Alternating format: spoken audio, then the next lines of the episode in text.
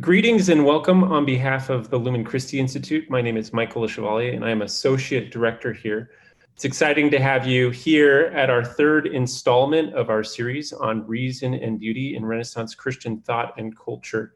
Um, before beginning today's event, um, I first want to thank our co-sponsors, a number of different Catholic institutes, and especially our co-presenters for this, the American Cusanus Society. Uh, the American Society, Cusanus Society is a society of scholars interested in the life, work, and writings of Nicholas of Cusa. You can learn more about Nicholas of Cusa by watching a video presentation that we did on him a few weeks ago by David Albertson. You can also learn more about the American Cusanus Society by visiting their website and even following them on Twitter. They have a brand new account started today. Um, join us next week for a lecture on women humanist in the Renaissance, paradise and free speech in Moderata Fonte, um, presented by Tamara Albertini, a professor from of philosophy from the University of Hawaii at Manoa. And we also have started our special programming for students and we are hosting a master class for graduate students on Newman's critique of liberalism, faith, reason, and antecedent probability, being presented by Professor Stephen Fields on July 9th. Um, if you know any graduate students who might be interested in that, or if you know anyone who'd be interested in our programming, um, feel free to direct them to our website where they can learn more.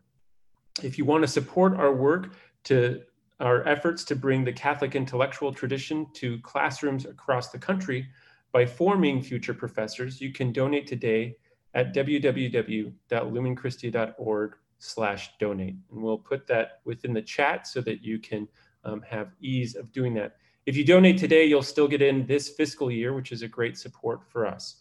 Um, I'll now hand it over to Rob, our moderator of this series, to introduce tonight's speaker. Rob? Thank you, Michael. Ah, here we go. Uh, thank you indeed for and welcome all to this third presentation in the series, Reason and Beauty in Renaissance Christian Thought and Culture. The series highlights ways that rational and aesthetics pursuits interlocked and fed each other in Christian thought and culture in the Renaissance period. And we are very delighted to present this, as Michael said, as a collaboration with the American Cusanus Society.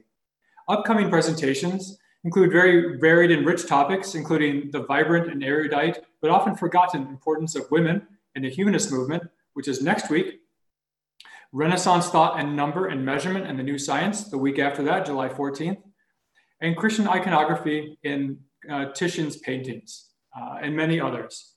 At any time during tonight's presentation, you can ask a question of the moderator through the Q&A function at the bottom of your, of your screen. At the end of the presentation, I will moderate a quick Q&A session with, with uh, our, our, presenter, and we, we, look forward to your questions. I'd like to now welcome Professor Denis Robichaud. Denis Robichaud teaches in the program of liberal arts at the University of Notre Dame. His research on the history of philosophy specializes on Platonism, Neoplatonism, the classical tradition, and Italian Renaissance humanism. He's recently published a book on Ficino entitled Plate, excuse me, Plato's Persona, Marsilio Ficino, Renaissance Humanism, and the Platonic Traditions. And he's currently leading a project to produce critical editions and studies of, of Ficino, uh, uh, who also translated uh, ancient Greek philosophers like Iamblichus and, and uh, Theon of Smyrna, and we look forward to seeing the fruit of that. With, with his expertise in teaching in the liberal arts and with his knowledge of the uh, Christian philosophical tradition, we are very pleased to welcome uh, Professor Robichaud. Uh, you've already turned your camera and, and unmuted yourself. Perfect. Uh, welcome, uh, Professor, and I'll turn the, the, the, the form over to you. Well, thank you, Robert. Uh, I want to thank you, uh, thank uh, Michael, the Lumen Christi Institute, um, the American Cusanus Society um, for uh, the invitation to participate in this series. I've enjoyed the first presentations and looking forward to the next ones as well. So I'll just get to it and share my screen. So um, what I thought I'd begin with right now is uh, by starting by reading just a little bit of Ficino to kick things off. Divine providence, touching all things powerfully and ordering them with charming care, magnanimous Lorenzo, resolved to arm holy religion not only with prophets, sibyls, and holy doctors, but also with particular with it, but also in particular to adorn it in a certain way with elegant philosophy in order that piety itself, the origins of all good things, might at last march forth untroubled among all professors of wisdom and eloquence, just as much as it reposes safely under the watchful eye of its own domestic servants.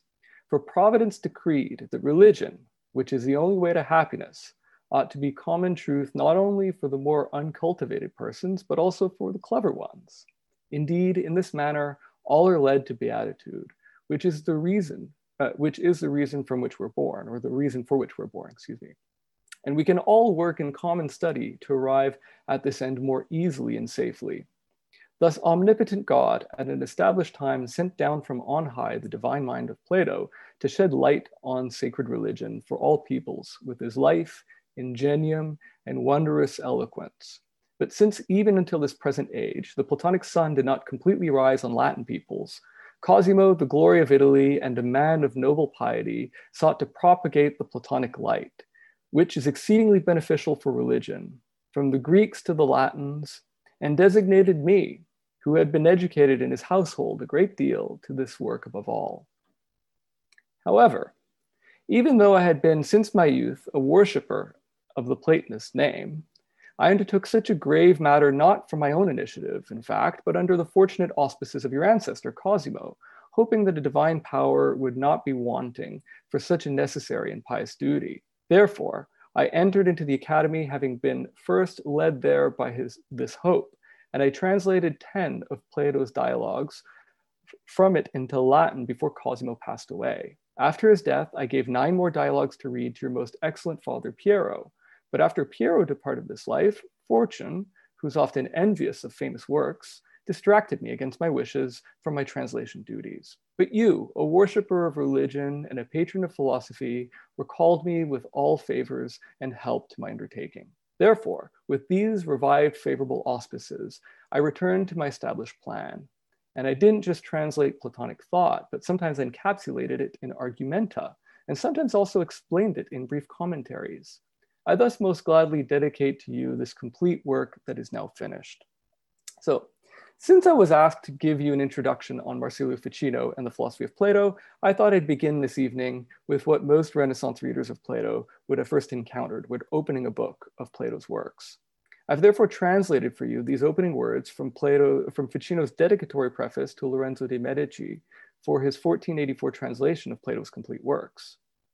The preface is actually much longer than what I've quoted. In it, Ficino begins to explain his hermeneutical principles for interpreting Plato's thought. Um, but before I get carried away with Ficino on Platonism, it might be worthwhile to take a moment to familiarize yourself, um, at least very briefly, with Ficino's life and works. So Marsilio Ficino is one of the most important philosophers of the Italian Renaissance. And by the end of the 15th century, he was also one of the most famous intellectuals of the period. He was born the son of a prominent physician in Figline Valdarno, a small town near Florence, in 1433. But he spent nearly his whole life either in Florence or in the surrounding countryside. Ficino was eventually ordained a priest, and he became a canon in the Florentine Cathedral of Santa Maria del Fiore. He received the best humanist education of his day, learning and eventually teaching advanced um, stylistic Latin oratory and was even part of the first generation of European scholars to really master Greek. And it might be worth pointing out that Florence was the home of the first chair of ancient Greek that was held by a Byzantine scholar called Manuel Chrysolora, and that chair was established in 1397. In fact, Ficino became probably the most accomplished Hellenist of his day. He was enthralled by the ancient world, um, especially mythological, religious, and philosophical subjects.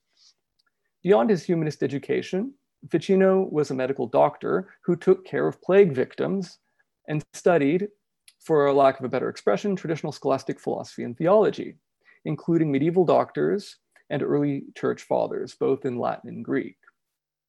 He worked in fields of philosophy of mathematics, devoting himself to the classical quadrivium, and was especially keen on geometry, astrology, music theory, and optics. Ficino in general suffered, or we could say was maybe blessed, with a bibliomania, a disease that compelled him to try to master whole libraries of ancient texts.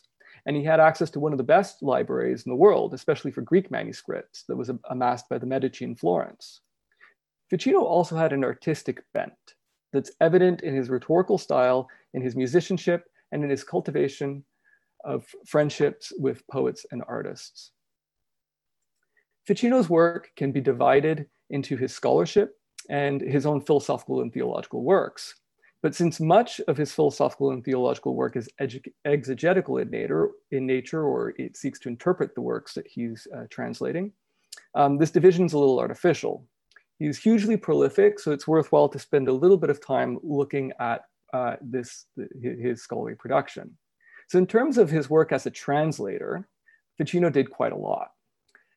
Um, in 1474, the 24-year-old humanist and poet, Angelo Poliziano, who would later become one, if not perhaps the greatest philologist of the Italian Renaissance, you see him here um, uh, depicted by Ghirlandaio along with Ficino. Um, he wrote to Ficino in 1474 asking him for a list of his writings. Ficino, who was only, who was already, I suppose, 40 at the time, um, had his reputation already pretty well established. Um, and even though he still had about 25 years of scholarly productivity ahead of him, uh, his, his CV of translations was already very impressive.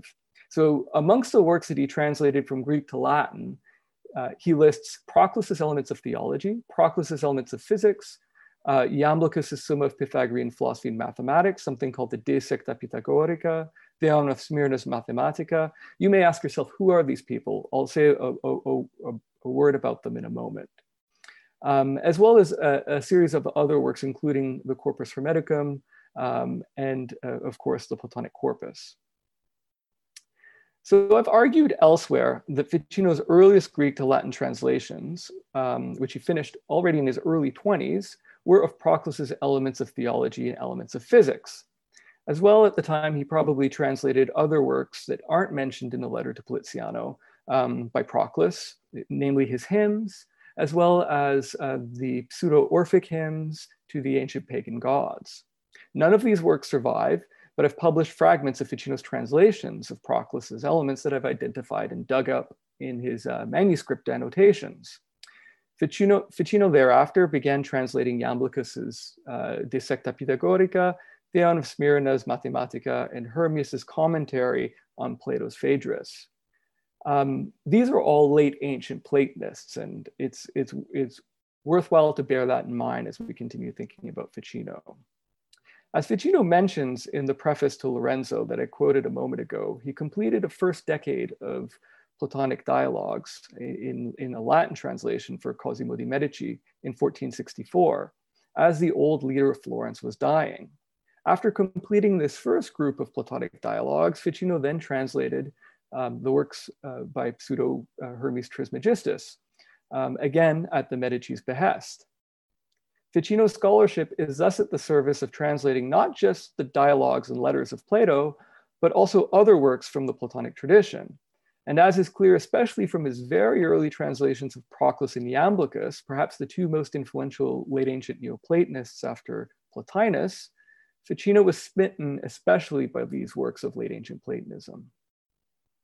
So here I put a, a list, um, not for you to memorize, but so you can see some of Ficino's favorite sources. So we can already start to draw an important conclusion on Ficino's scholarly activities, namely that at a very, very early age, he devoted himself to Platonism.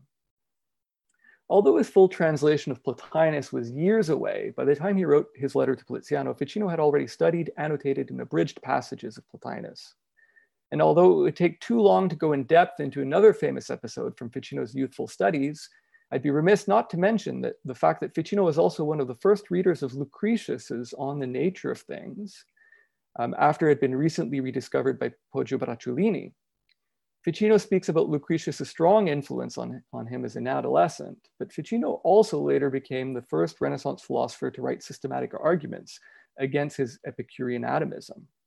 But to return to Ficino's work as a translator. After finishing his complete translation of Plato, Ficino's two largest translation undertakings were to produce a complete, complete Greek to Latin version of Plotinus's Ennead, which I've already mentioned, which he finished as early as 1486, but then revised it afterwards, um, as well as uh, Greek to Latin translations of two important works from something called the Corpus Dionysiacum, um, which are known as the De, Mystic, De Mystica Theologia, which he finished in 1491, and the De Divinis Nominibus, so um, uh, on the mystical theology or on the divine names, which he translated not too long thereafter.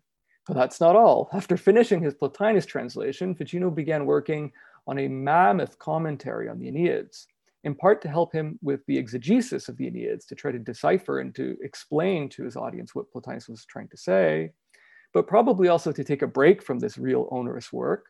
Ficino um, uh, took his break as a form of, of, of uh, as a time to do some translation work. So he translated and eventually published a whole number of other texts that are also on this list that you see by Iamblichus, most famously the De Mysteriis and other works by Proclus, um, Porphyry, Synesius, the late ancient church father, uh, the Byzantine author Michael Psellus, um, as well as Priscianus Lydus. Um, he also translated another church father, um, Athenagoras' On the Resurrection. But it's worth mentioning two other important translations that Ficino did, not from Greek to Latin, but from Latin into the Italian Tuscan vernacular. Um, namely, he translated Dante's Monarchia, which we heard a little bit about um, uh, two weeks ago. And he self-translated his own uh, Latin commentary on Plato's Symposium, about which I'll speak later, the De Amore, into the Tuscan vernacular. So I'll only make one more comment about Ficino's translation of the Platonic corpus. So in the, in the preface that I read uh, for you before, Ficino speaks about the advent of Platonism as the work of providence. He also thinks of his own recovery of Platonism in these terms. And I think this is more than just rhetorical hyperbole. Ficino is convinced of the tremendous importance of reviving Platonic philosophy. Given the fact that the learned world of the medieval Latin West didn't have access to the Platonic dialogues except for the Phaedo, the Meno, parts of the Timaeus, and parts of the Republic, and even the manuscripts of these works weren't widely obtainable, the availability of Plato's dialogues in Ficino's 1484 printed edition can in no way be overestimated.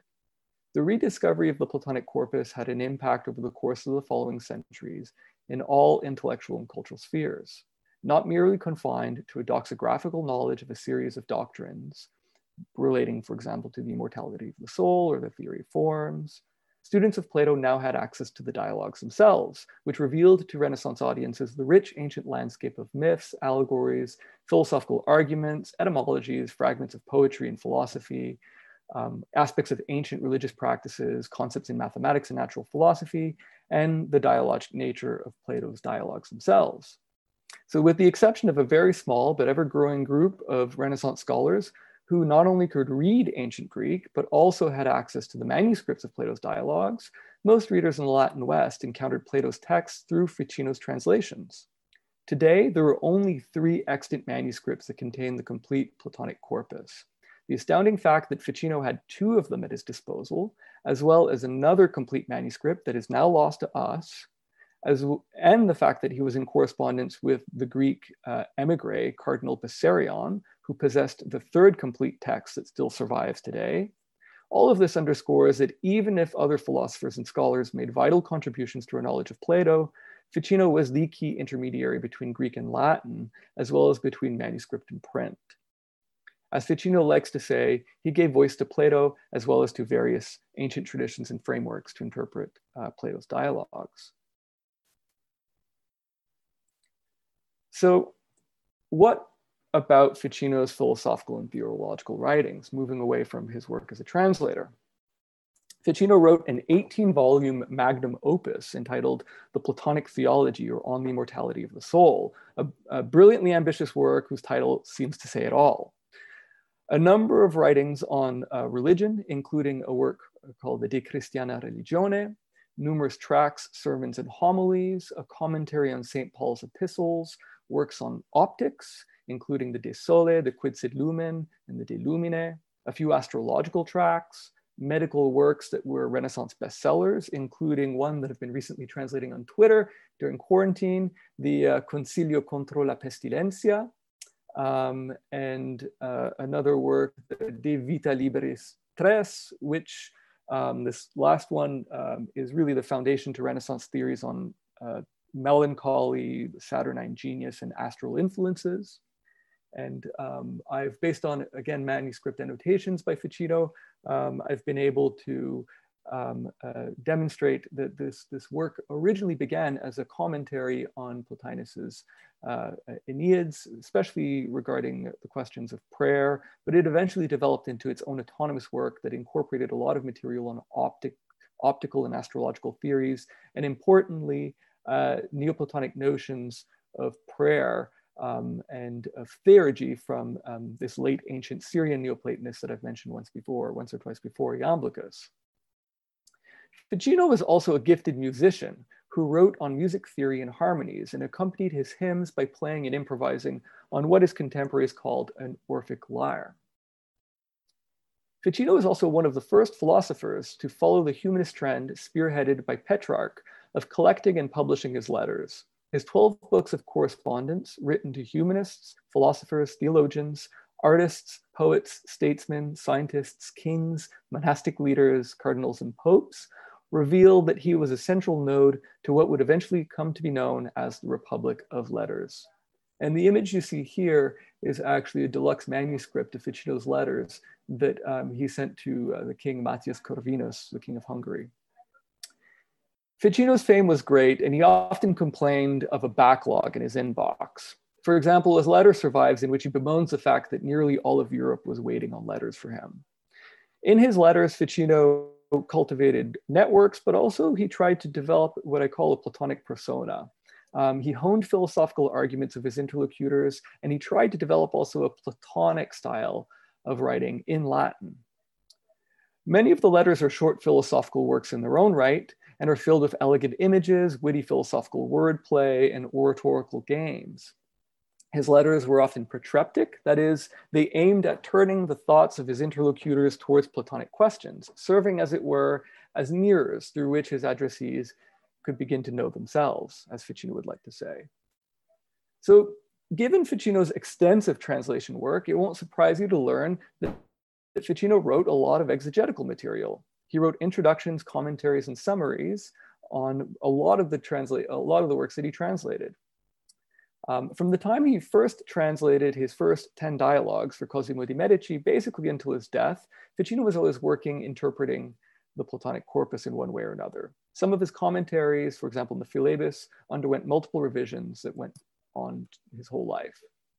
Um, I, for, I won't go too much in detail, but I'd like to say a few things about Ficino's understanding of Plato, his, his approach towards interpreting the dialogues themselves. First, Ficino is in all likelihood the first philosopher in the Latin West, at least since antiquity, to interpret Plato's works as a single corpus. Although he makes a few important arguments to explain Plato's development as a philosopher and writer, his approach to the corpus is largely a Unitarian approach. That is, instead of following a, what we might consider to be common trends now in, in especially Anglo-American scholarship of breaking down Plato's corpus into periods of composition, uh, what we might call an early Socratic period of dealing with arguments in ethics, a middle period when Plato developed his most famous doctrines, like the theories of recollection, the forms, or the immortality of the soul, and the final late period when Plato is thought to have revised some of these positions. And so instead of this approach, Ficino's hermeneutics to um, the Platonic corpus tries to look at the corpus as a unified whole. So the structural method is inspired by these ancient Platonists um, primarily late ancient Platonists, but also what we sometimes call um, Middle Platonists. This drive to draw out the philosophical, to draw out a philosophical order from the Platonic corpus is evident in his first translation of 10 dialogues for Cosimo di Medici. He both arranges the dialogues in a particular philosophical order and writes interpretive summaries to direct readers on the correct path of interpretation. This approach is also evident in his later complete edition of 1484 that he dedicated to Lorenzo de' Medici. And even in a projected definitive edition, which he never had a chance to complete, um, since both he and his patron Lorenzo had died before he could get the work out. Um, but the, the, the, plan for this magnum opus survives. Um, the corpus was supposed to be ordered according to what Ficino calls a universal order, culminating in uh, Plato's Parmenides, uh, since according to Ficino, it taught on the nature of the one, and followed uh, just below it um, uh, with the sophist, because it taught about uh, being and not being. So here we see a particular metaphysical aspect of Ficino's interpretation insofar as he prioritizes this notion of the one above being, we might say a henology over an ontology.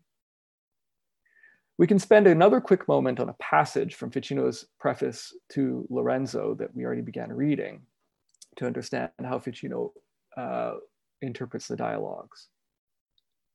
For our moment, before pouring out, for our Plato, before pouring out divine oracles, lest what is sacred becomes shared with the profane, leads the rational soul of his listeners through a triadic path to the summit from purgation through resolution and conversion.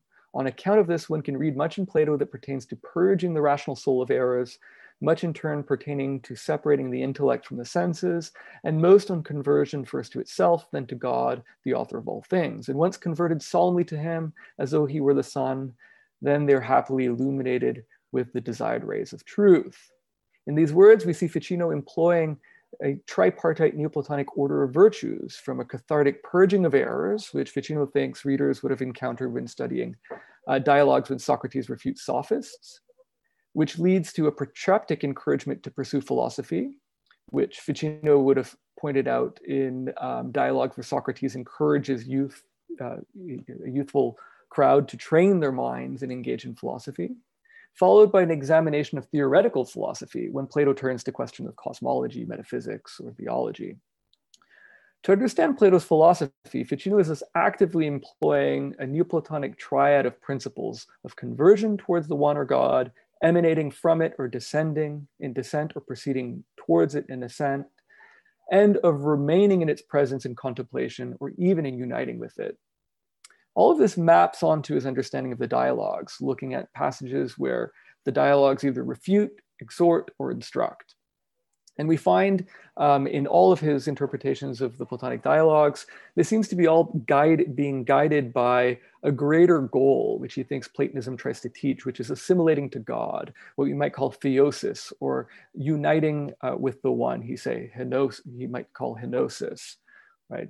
Um, so as a second passage, a second key aspect of Ficino's interpretation of Plato that I want to highlight is his use of uh, uh, what we might call technically prosopopoeia. That is how Ficino analyzes um, when Plato employs different personae in the dialogues for different philosophical purposes. For example, here's what Ficino uh, says about this in his uh, biography of Plato. Um, what Plato said in his own voice in the letters, the laws, and the epinomis, he desires to be held as absolutely certain. But what he argues in other books, in the mouths of Socrates, Timaeus, Parmenides, and Zeno, he wants to be held as having the appearance of truth. So, Ficino's of the opinion that, Socrates, that, that Plato uses different personae for different purposes. Um, uh, Socrates might be an obvious case, but he also looks at passages where he thinks Plato is employing Pythagorean perspectives on philosophy. And finally, moments where Plato seems to be speaking in his own voice, um, where he drops the mask, as it were, in his letters. Um, and when he employs another mask, uh, that of the Athenian stranger, the anonymous Athenian stranger in the Laws and the Epinomis. So a third feature of Ficino's understanding of Plato has to do with his philosophical approach towards providence, which we've already encountered. So in the opening words that I first read to you, which are in fact the first words of Ficino's preface to Plato, Ficino proclaims Plato's providential and even soteriological role for religion and humanity.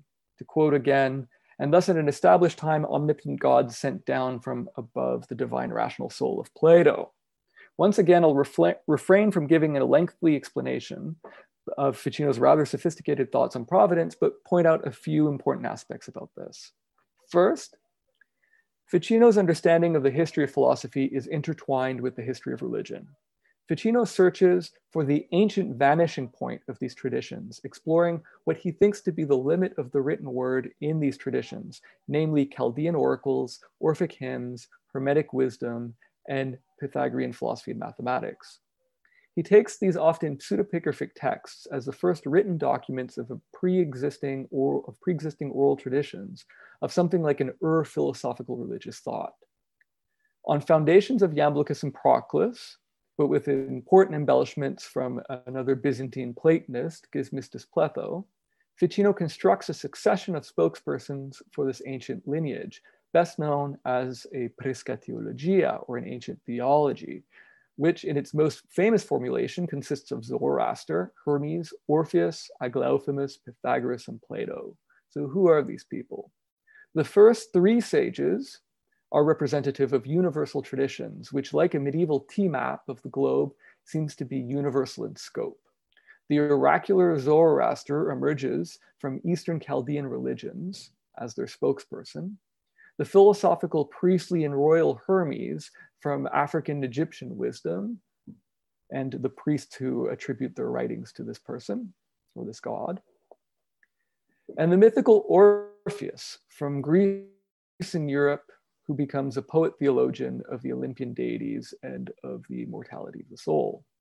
Aglaophimus is the crucial intermediary who's responsible for initiating Pythagoras into the Orphic Mysteries at a place called Libethra, a holy site in a birthplace in the birthplace of Orpheus at the foothill of Mount Olympus that was known to be sacred to the Muses.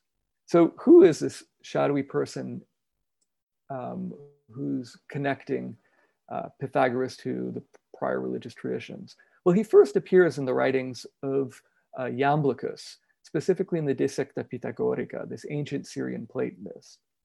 In this work, Iamblichus seeks to establish Platonism as an exemplary way of doing philosophy, insofar as it offers a way to integrate and unify um, a plurality of religions. And to understand how Iamblichus does this, I gave us a quotation we could look at. In general, they say Pythagoras was a zealous admirer of Orpheus' style and rhetorical art and honored the gods in a manner nearly like Orpheus, setting them up indeed in, in the bronze of statues, not bound down with their human appearances, but with those divine rights of gods who comprehend and take thought for all things and who have a substance and a form similar to the all.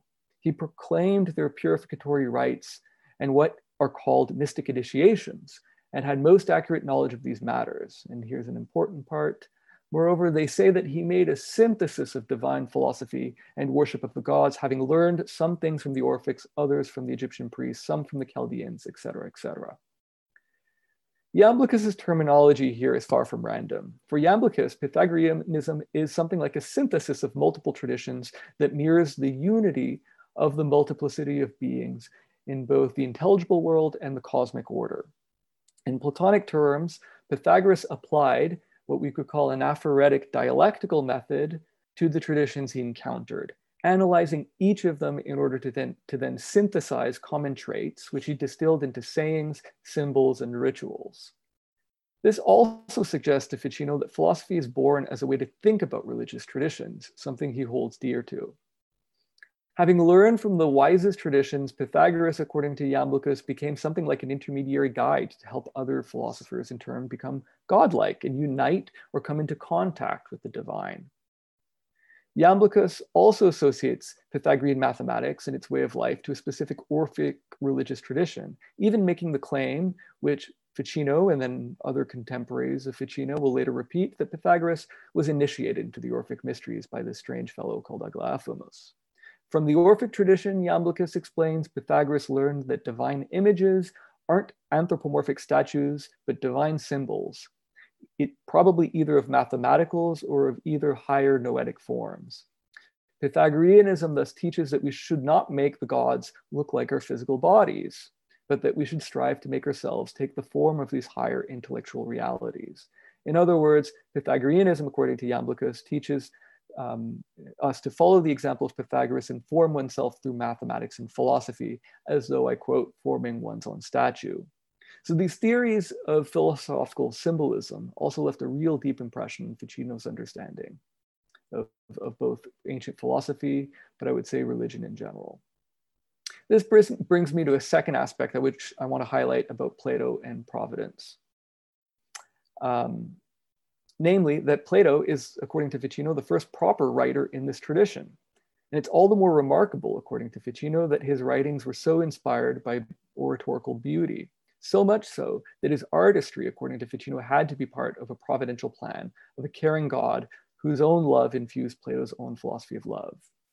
So today, Ficino is often recognized as one of the most important sources for Renaissance philosophies of love, but Ficino would not have thought of himself as breaking new grounds. Instead, he saw himself as part of these ancient traditions of love, understood as an intense desire to unite with the beauty that emerged from the one.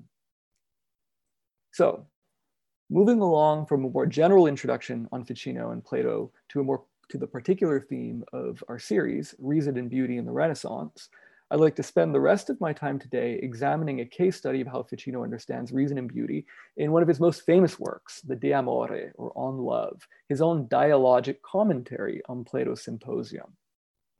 So Socrates' physical appearance, as you can see here on the slide, snub-nosed and resembling Silenus, the leader of the satyrs, has always been considered peculiar. Philosophers as early as Xenophon in his own symposium, and then Plato in his Theaetetus, for example, were compelled to interpret his appearance as expressing something about his philosophy. The most elaborate comparison of Socrates to satyrs is, of course, Alcibiades' ironic encomium of Socrates as Silenus or Marsyas at the end of Plato's Symposium. It's at the climax in Socrates' speech that a drunken Alcibiades bursts into the house, accompanied by flute girls crowned with ivy and violets, like the god Dionysus himself, and blurts out, Good evening, gents, I'm wasted. Can I join you? Alcibiades changed the rules of the party game. Instead of praising Eros, as all the other dinner companions had done, he decided to praise Socrates by painting his portrait as one of two satyrs, Silenus or Marsyas. He says, you see, this satyr would enchant men with, pow with power that he projected from his mouth through instruments. And still today, anyone can play his music on the flute, for those melodies that Olympus would perform, I say, were learned from Marsyas. Ficino's commentary to the Symposium, or the De Amore, which he finished in 1469, is the first work since antiquity to take note of the philosophical implications of the identification of Alcibiades' portrait of Socrates as Silenus with Socrates' own portrayal of Eros. Ficino's De Amore is an imitative performance. That is, it's not a typical commentary, insofar as Ficino stages it as a literary banquet of friends celebrating Plato's birthday. As part of the evening's entertainment, each speaker was tasked to imitate Plato's characters.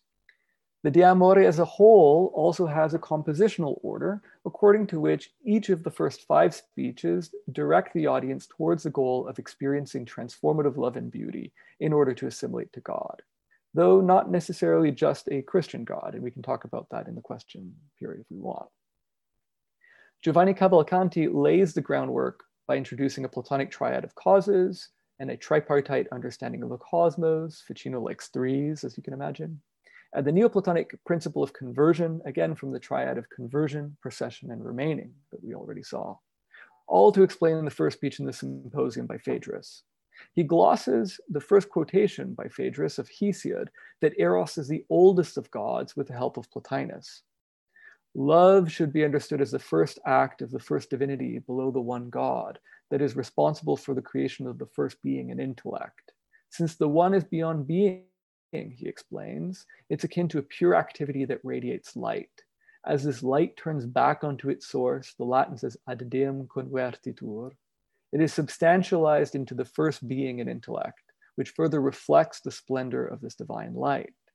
Ficino structures the process according to this triad that we saw, but speaks about it in terms of a conversion, an illumination, and a final perfection. Cavalcanti explains that the first conversion is love, or the god Eros himself. Through a line by line commentary on Plato's second letter, his interpretation of the second speech by Pausanias continues to explain love's ability to convert the lover to become godlike. The final two chapters of this speech exhort the audience to transform and perfect themselves through love. In his interpretation of the third speech in the symposium by the Dr. Eryximachus, Cavalcanti adopts conventions from protreptic writing, explaining how love governs all the arts and sciences.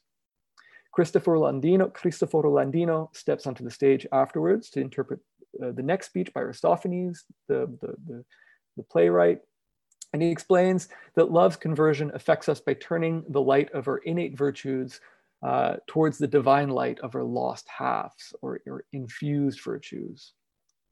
Carlo Marsupini interprets um, the next speech by Agathon and argues for the transcendental convertibility of beauty and goodness, uh, meaning what can be said of beauty can be said of goodness and vice versa. But he prioritizes goodness as the source of beauty, which is nothing other, he says, than the iridescence of the good itself refracted by all be beings below it. The final two speeches in Ficino's De Amore uh, present line by line commentaries on Socrates' portrait of Eros and Alcibiades' drunken portrait, drunken portrait of Socrates. Since these two speeches identify the traits of Eros and Socrates with one another, they set a capstone to the De Amore by presenting a singular portrait of Socrates as something like a deified philosopher who can now be called by the name of Eros. By imitating Socrates, Ficino submits to his readers, one can fulfill the promise of so Socrates' virtue ethics and find true happiness in participating in truth, beauty, and goodness. So before Alcibiades arrived drunk and unannounced to interrupt the dinner party, the guests who had unusually decided to abstain from drinking had taken turns delivering speeches that had one thing in common, namely they all praised Eros as a god.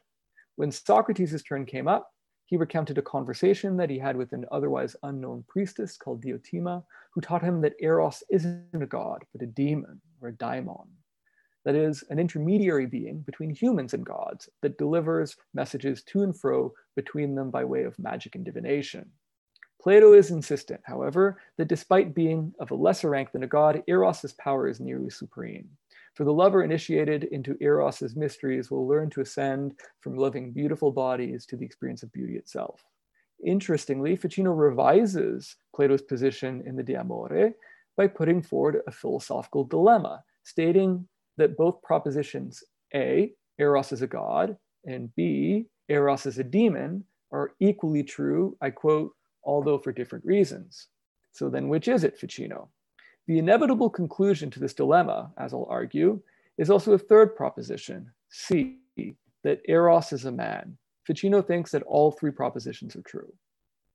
He begins his explanation by comparing the human figure to a lodestone or a magnet when magnetic stones transmit a certain quality to iron, Ficino states that we don't hesitate to call this force of attraction magnetic, since the force resides in the lodestone itself.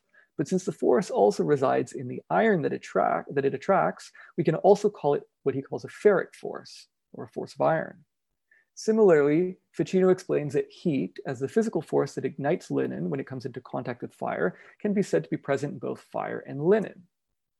Ficino then compares these natural examples to man the human figure, who's often the most beautiful in appearance and account of an interior goodness, happily given to it by God, transfuses a ray of this brilliance through the eyes into the rational soul of those who gaze at it. The rational soul, attracted by the spark as though it were a certain kind of fishing hook, hurries towards what attracts it. So to summarize Ficino's position, he argues that Eros is a god, insofar as the force of attraction is in, is in the beloved's beauty, but also that Eros is a demon, insofar as the force of attraction is also present in the lover once it has received um, the beautiful form of the beloved's figure. An aesthetic theory of beautiful splendor lies at the core of Ficino's explanation of love's deification. Love's action at a distance functions according to geometric and optical theories of linear radiation, whereby love is understood as the force of beauty's splendor, communicated like a ray of light traveling on a linear vector. Ficino's aesthetic theory, moreover, doesn't simply explain beauty's theory as bodies reflecting and transmitting rays of sensible light. His aesthetics fundamentally explain that all sensible beauty reflects and transmits rays of intelligible light. In short, Ficino's aesthetics of splendor is grounded in a metaphysics of participation that allows for multiple forms of mediation between sensible and intelligible um, and leaves open possibilities for the deification of man through beauty itself. But to be more precise about how Ficino arrived at this, we can say that his aesthetic, aesthetic theory um, and his theories of love are beholden to uh, Proclus, insofar as Proclus identifies the head of different, uh, what we call noetic series with ancient Greek gods. So what do we mean by this? In Proclus's framework, Socrates is the exemplary philosopher who's climbed up a particular chain of a sensible being to its intelligible form, its noetic form, and has touched it. In this case, Eros, the, be the highest being in this particular series. The ascent of Diotima and Socrates described, the ascent that Diotima and Socrates describe in the symposium becomes a deification of the philosopher as the god Eros. As the philosopher who has completed the circuit of ascent and descent, Socrates retains his identification with Eros since his daemon is the intermediary that connects the whole series. Ficino therefore isn't just simply revising Plato's definition of the philosopher and Eros, he's also revising the meaning of Socrates' personal demon insofar as his arguments in the De Amore require him to conclude that Socrates' demon, Eros, isn't simply a demon, but also a god. That is, in fact, exactly what Proclus argues in his commentary to the first Alcibiades, which I won't read for you here, but you can see and look it up. Proclus concludes this section from his commentary by saying that Socrates' demon um, can be considered to be a god, but also can, uh, we can say the same thing for the same reasons about Plotinus's personal demon. Ficino's reasoning to deify Socrates' demon as the god of Eros and the De Amore follows Proclus's logic to the letter. It is therefore unsurprising to see him arrive at a similar conclusion like Proclus about Plotinus's demon, that it too is a god. He's explicit about this conclusion appropriately enough in his commentary to Plotinus's Enneads 3-4, uh, which is uh, Plotinus's work on our personal demon. And it's worth remembering that um, Porphyry, Plotinus's disciple, relates in his life of Plotinus that Plotinus was supposedly moved to compose this treatise after an Egyptian priest disclosed that Plotinus's personal um, guardian demon wasn't just a demon, but the highest class known as a god. So this is what Ficino writes in his commentary to uh, Plotinus, which uh, you can read now in Professor Stephen Gersh's translation. So Socrates' demon is a god, but it's also an intellectual god, according to Ficino. According to Cavalcanti's interpretation of Phaedrus' first speech in, this, in the symposium, Eros is the first being's first conversion to the one God. This is what Socrates has come up and touched. It is this first conversion of love that substantializes the intellect, the first being below the one, into a being. In the third oration from the De Amore, Ficino cites one of the most Proclean passages from the Corpus Dionysiacum, the work by Pseudo Dionysius the Areopagite, known as the De Divinis Nominibus, or On the Divine Names, which explains that Eros has three kinds of movements. To quote Ficino, quoting Pseudo Dionysius, who's actually quoting his own master Hierotheus, therefore, who could doubt that Eros is in fact inborn in all and for all? This is what Dionysius the Areopagite writes in his book on the divine names, expressing in his own words what his master Hierotheus conceived in his mind. And he quotes Dionysius here. We will call Eros, whether divine, angelic, spiritual, animal, or natural, what we understand as a certain unifying and grafting power, which moves providence from superiors to inferiors, unites equals with one another for mutual social communion, and finally persuades the inferior to convert towards what is better and more sublime. All of this functions according to, Pro- according to Proclus's notion that love is a conversion that unfolds into three stages from purgation to illumination, then perfection. This is the love that Socrates' demon shows towards Socrates, and that Socrates in turn shows towards Alcibiades, according to Proclus. In fact, in the last passage that I just quoted for the De Amore, Ficino is concerned to explain this very kind of loving transmission of knowledge between master and disciple, not just between Socrates and Alcibiades, but also between the successors of the different Platonic academies and between pseudo Hierotheus and pseudo Dionysius, these two um, uh, uh, ancient masters of, uh, of theology um, that Ficino quotes. Ficino becomes, uh, Socrates, according to Ficino, becomes something like a transfigured philosopher, incarnating the principle of conversion to the one. Following Proclus's logic, just as the sun is the first genus of luminary beings, all of whom are sun-like heliotropes insofar as they turn towards the sun, the source of light and life, Think of sunflowers, for example. So too Socrates, as the first in the genus of philosophers, inspires philosophical conversion and ascent in his disciples towards the source of being. In Ficino's exegesis, Socrates is a lover who has followed the god Eros in a mythical cavalcade of gods in order to see beauty's shining brilliance. Having returned to earth, Socrates becomes the beloved, glowing with the splendor of divine beauty to lure other potential lovers. Like Phaedrus, one of, Ficino, one of Socrates' interlocutors, to imitate him in turn. Ficino is struck by Plato's aesthetics of light and splendor, and particularly by claims in the Phaedrus um, that wisdom itself cannot be seen with our eyes, but if its clear image could be seen, it would cause the most terrifying and powerful love. These passages filter into his reading of Socrates' ironic beauty in the De Amore, where Ficino presents him as the very image of loving wisdom.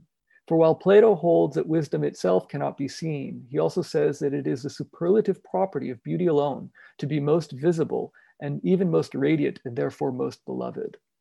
It is charming to see that Ficino even finds the identification of the most beautiful with the most beloved in Plato's own person and artistry as a writer. To quote Ficino here, in his radiance, Plato gave birth to his first child, that is, the dialogue, the Phaedrus, and it was itself almost entirely poetical and radiant. It is a very beautiful dialogue.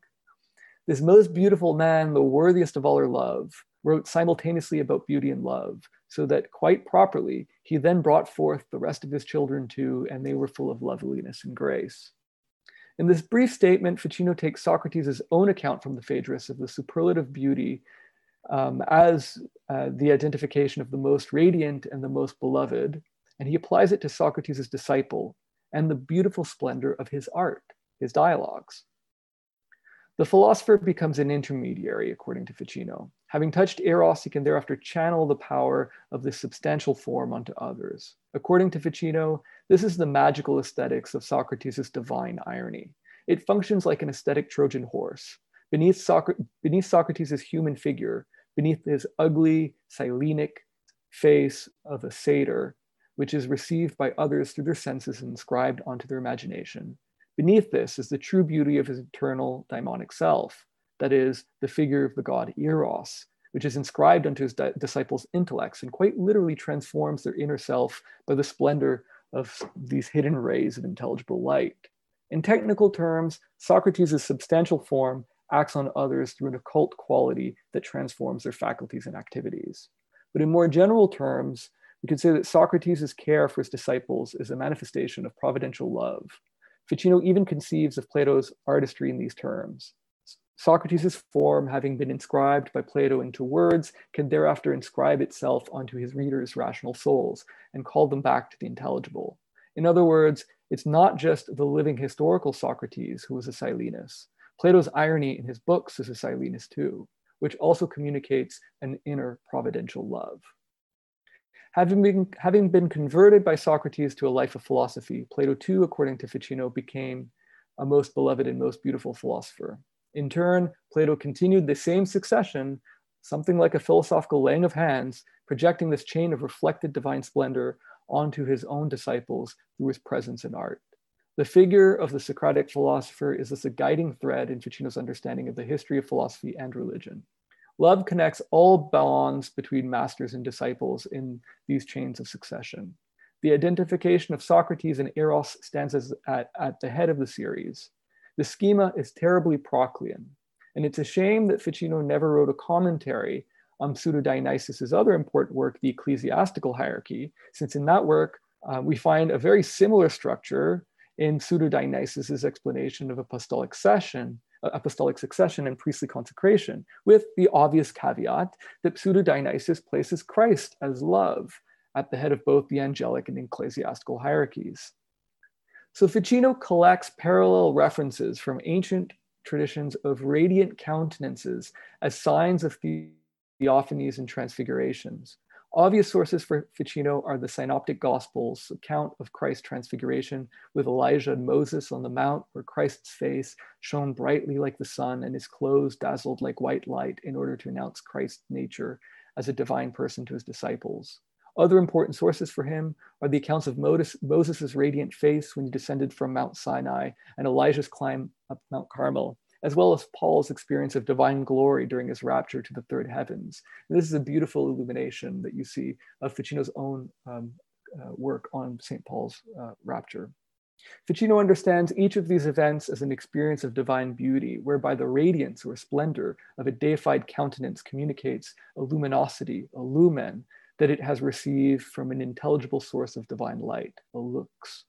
Ficino once again deciphers these Judeo-Christian theophanies according to Platonic aesthetics of splendor and metaphysics, of something like a vertical participation in the divine.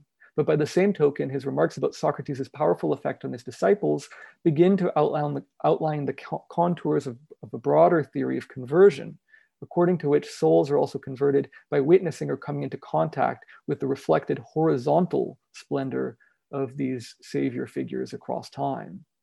Such a philosophy of love helps Ficino explain how Moses, Elijah, Christ, and Paul, as well as Zoroaster, Pythagoras, Plato, Socrates, and Plotinus, had an immense influence converting disciples. Here we see how Ficino's philosophizing about religion seems to happen sometimes outside of any theology that might have strong demarcations over what counts as true religion as within the boundaries only of Christian revelation. Ficino writes the De Amore explicitly in what um, we might call a Platonic or what his contemporaries might have considered a pagan Platonic authorial voice, insofar as the only explicit Christian sources are also Platonists. And he has in mind Dionysius and Augustine in particular. Um, uh, there's a lot of implicit Christian references, but I'm talking about explicit ones. So these theories help Ficino explain the philosophical aesthetics that are at work both in Plato's artistry and in Socrates' person, but they're also equally important for his understanding of the transfiguring light of Christ, the Lumen Christi. Um, and now I think I'll uh, transition to the final portion of my uh, talk on Ficino, which I've been asked to do, which is to present you some um, resources to work with uh, Ficino and to, to familiarize yourself with Ficino. So um, I didn't want to, to, to provide you with too many articles, um, but because they're usually behind paywalls, but uh, uh, these are two free resources online. Uh, there, there aren't many good short introductions to Ficino's uh, uh, writings and his thought and his life. Um, but probably I would recommend everyone who's interested in learning, uh, uh was just beginning to learn about Ficino, to turn to uh, uh, Christopher Celenza's introduction um, or his entry on Marsilio Ficino for the Stanford Encyclopedia of Philosophy. Um, and then familiarize yourself as well too with the website, um, which is unfortunately is better in French and Italian than it is in English, but still has valuable resources of the um, Société Marsile Ficin or the uh, Marsilio Ficino Society, run by um, a great uh, Ficino scholar and Renaissance scholar and philosopher, Stéphane Toussaint. As for secondary sources, um, I said I wouldn't give you um, list off articles, but I point here you can see Accademia, that's the journal published by the Marsilio Ficino Society, the, la, la Revue de la Société Marsile Ficin. Um, and there's some uh, excellent resources there too. Uh, next to that, I won't say much, um, but I'll point out, uh, because I was told it would be false humility if I didn't include it, uh, my own book, Plato's Persona, which is specifically geared towards um, Ficino's understanding of Plato and Platonism. Um, uh, off to the sides of, uh, on the left, there's um, a really classic work by Paul Oskar Kristeller, whose um, uh, work um, so many Ficino scholars, uh, uh, their, their, own work depends on. Um, uh, Kristeller first wrote this book in German, but uh, it, it, was delayed until the 70s because of the Second World War. Um, an English uh, version, an English translation was produced in 1953 that is still very informative and valuable to read. Uh, but Kristeller then revised it in 1988 in Italian. Um, and uh, he made a point of saying that's the definitive version. But um, for those of you who can't read Italian, uh, you can still learn quite a lot from the English, and I would recommend that too. Um, to the far right at the top is a work that is um, very erudite by Michael Allen, who's uh, the great translator of uh, Ficino's commentaries. Um, another um, important scholar of Renaissance philosophy, Brian Copenhaver, once said um, at a conference while introducing Michael Allen that nobody's done more for Ficino um, other than his parents. So Michael Allen's very important as well too, and that's he, he's distilled a lot of his findings on, on Platonism there. And of course, um, our next speaker in the series is um, has to be represented here too, and her work on Marsilio Ficino includes a lot of really interesting work on Ficino's uh, metaphysics and and uh, imaginative thinking um, in general. Um, for uh, more of a background on Ficino's uh, life and times and to look at, a, at Ficino's place um, in the intellectual history of the Italian Renaissance, I'd point you to another work by Christopher Celenza, Christopher Celenza, um, The Intellectual World of the Italian Renaissance. There's a good chapter on Ficino in this book, uh, but there's uh, chapters on the humanist movement in general with the strong emphasis uh, on philosophy. And um, two other important works, uh, James Hankins, um, Plato in the Italian Renaissance is a two volume work on not just on Ficino, but on the reception of Plato in the Italian Renaissance, um, followed by Arthur Field's uh, work, um, The Origins of the Platonic Academy in Florence. And they actually have an interesting debate on uh, whether or not there is such a thing as the Platonic Academy of Florence that uh, they, um, um, they devoted a few articles to. So if you make it that far, it's an interesting read. Finally, for translations of Ficino's works, um, Valery Rees uh, has led a team for a number of years uh, in England um, to uh, translate uh, all of Ficino's letters. Um, he wrote 12 volumes of them and they did a, a, great job translating them into English and it's a really wonderful resource. Um, the two, uh, so I put two translations of um, the De Amore, the work I just spoke about, one in French uh, by Raymond Marcel, really a classic translation and edition of, of the text, um, followed by uh, Sears Jayne, who did um, um, an English translation of the text. Um, and then to the right of that is uh, Kaske and Clark's uh, English translation of the three books on life, dealing with questions of medicine, astrology, optics, philosophy, religion. Interesting works. Um, at the bottom, the three blue books, if you're not familiar with this series, uh, the I Tatti Renaissance Library is a really wonderful series that tries to do for works of Latin text what um, the Loeb has done for, Loeb series that has done for uh, ancient Greek and ancient Latin texts. So the, the, the Harvard Loeb series in, in green and red, we now have the blue series for Neo-Latin texts from the Renaissance, and um, a number of excellent uh, translations of Ficino's works has, have come out primarily of his commentaries, as you can see here by Michael Allen, um, by Maude Vanhaelen, and by Stephen Gersh. Um, so I would encourage you to familiarize yourself with, with uh, the, the series in general, um, in addition to these particular works. And then if you really dive into Ficino, uh, what is still absolutely unavoidable is to work with um, the Latin text. And uh, here the, there's a new series um, that's run by Maurizio Campanelli, Sebastiano Gentile, and Christopher Celenza called Ficinus Novus, published by Aragno in Torino, where they publish really um, critical editions of the Latin text, establishing the text, really essential work that still needs to be done for so much of Renaissance writing, um, and medieval writing as well, too, I would say. Um, and also this other work uh, to the right, Ficino's Letters, which uh, Gentile has been uh, editing slowly, uh, carefully, um, and diligently for a number of years. He's done the first two volumes of the 12 volumes. So that's all I have for introductory material. Um, I suppose I can take myself off of uh, screen sharing at this moment. And um, thank you. Stop speaking and open up to questions.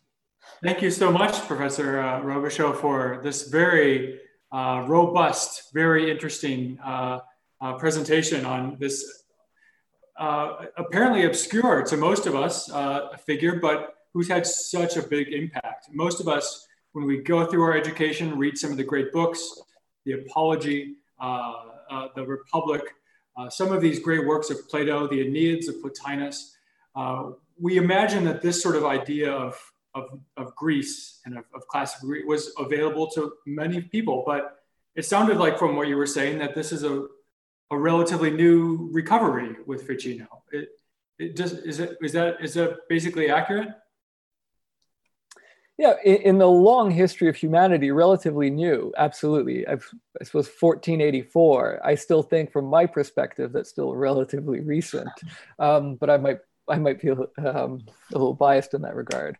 Um, that's right. And, and I suppose uh, an important point that I, would like to get across about Ficino's work as a translator is that he really uh, cultivated a role, something like a gatekeeper um, to the Platonic tradition in the 15th century.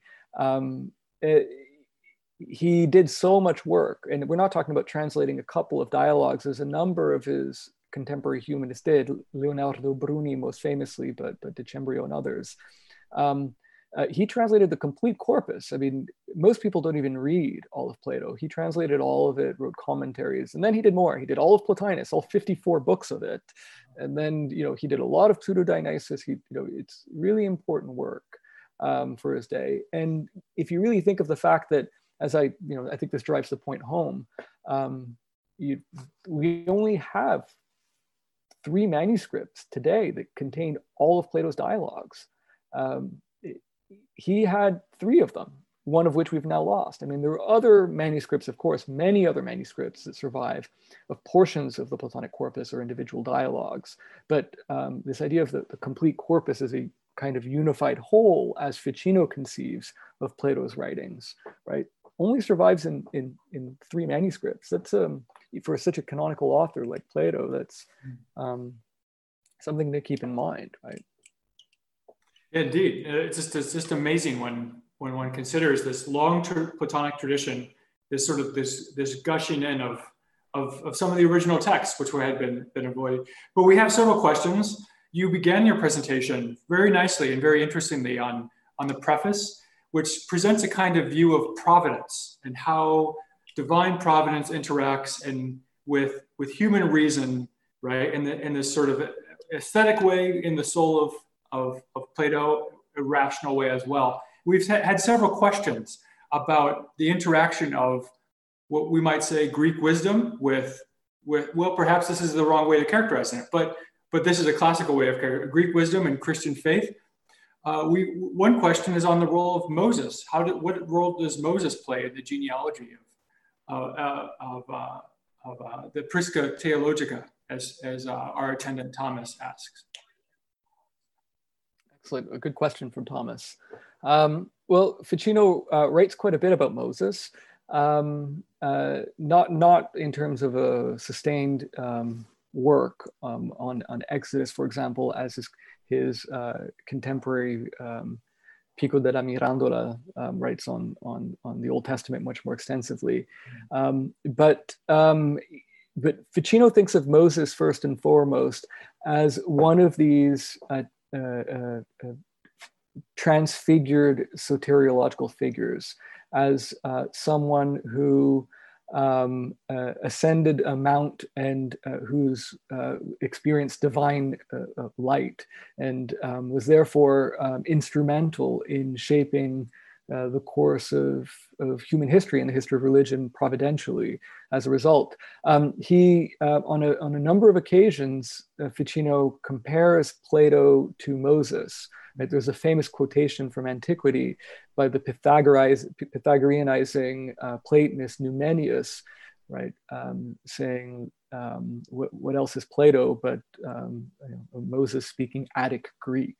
Um, and Ficino quotes this positively, and he um, speaks about uh, this kind of comparison of Plato had something like a similar role for the development of, of, of, of human history and, and, and religious thought in general as Moses did. Um, so that that's what I would say would be the beginning.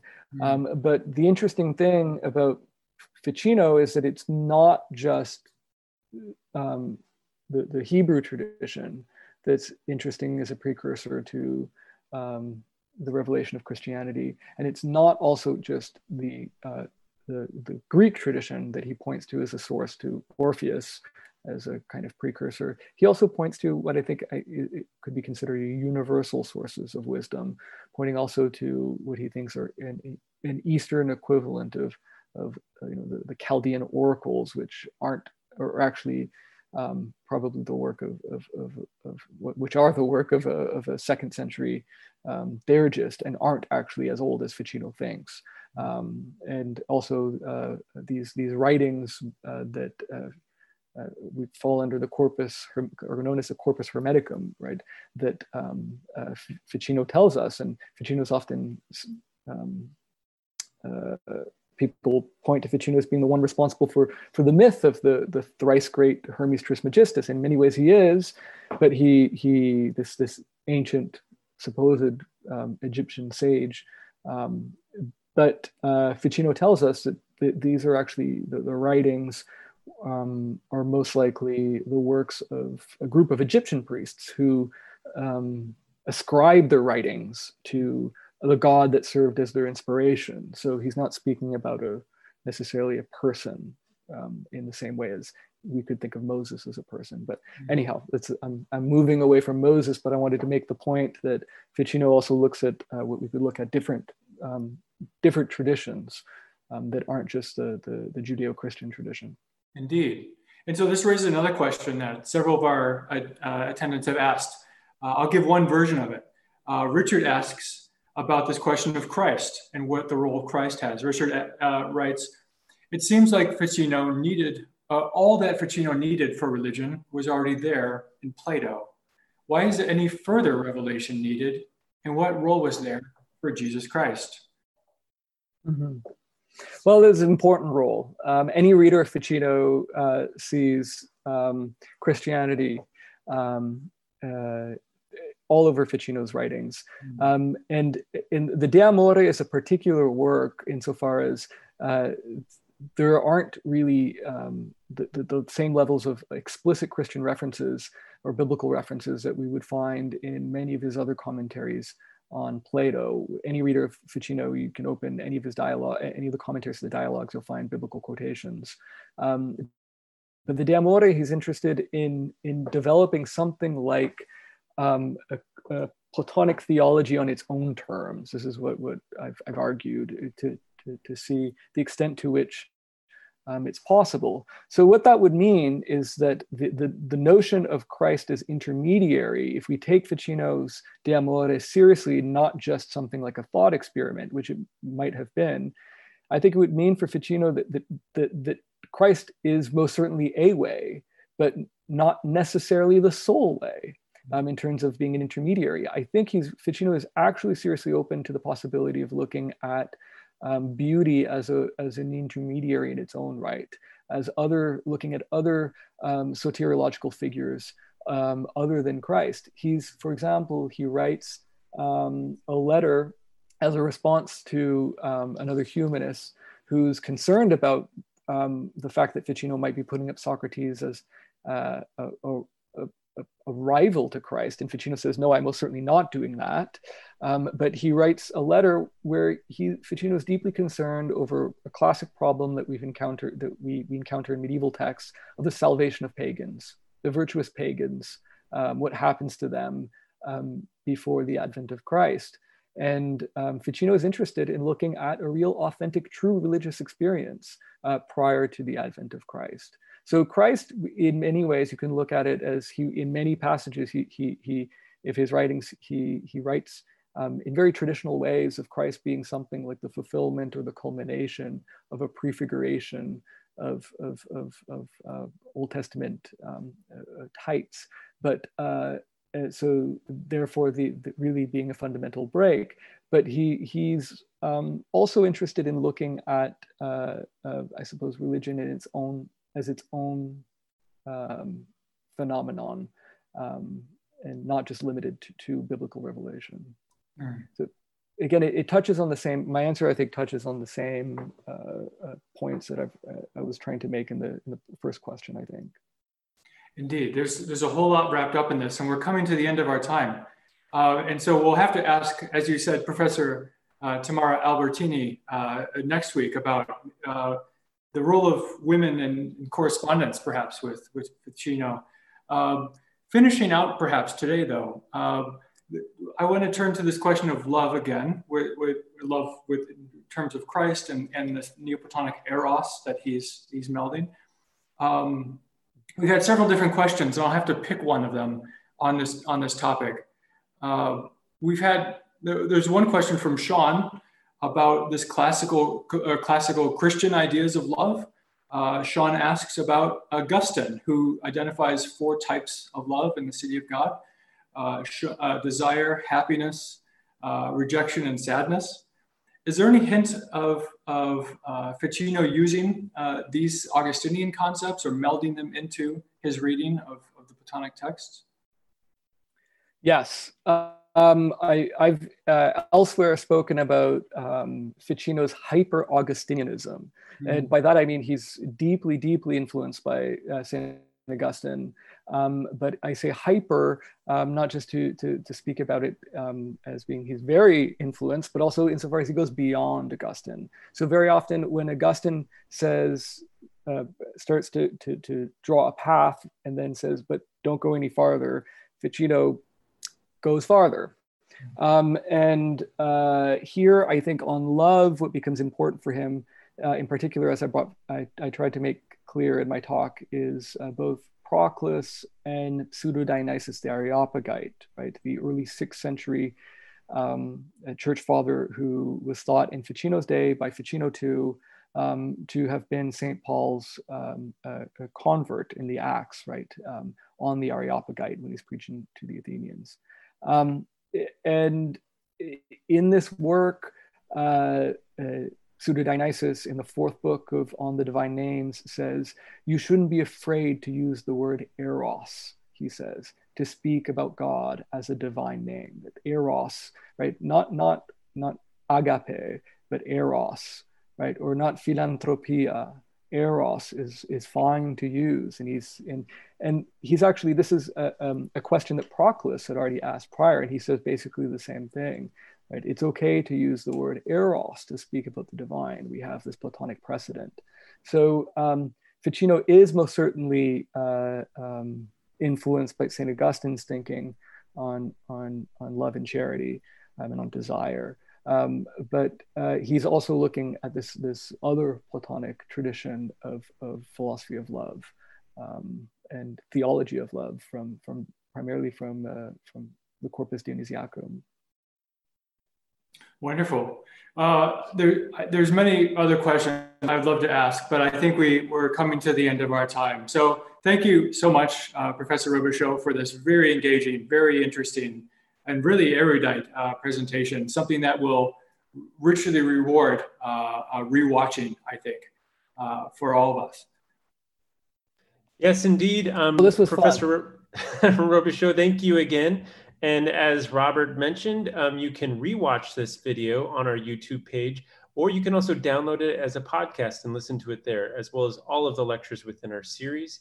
Um, if you enjoyed today's lecture, I hope you'll join us again next week as we um, uh, hear about women humanist in the Renaissance, paradise, and free speech in Moderata, Moderata Fonte. Um, but also, um, if you have appreciated our work here and if you'd like to support us, um, you can donate today at www.lumenchristi.org. Otherwise, once again, please join me in thanking our professor, uh, Professor Robichaud, for a fantastic presentation. And we look forward to welcoming you to um, Lumen Christi, the University of Chicago, and the Gavin House once it's possible again. Thank you. I look forward to it. Thank you for the questions and thank you for the invitation. It was a pleasure. It was a pleasure. Thank you so much.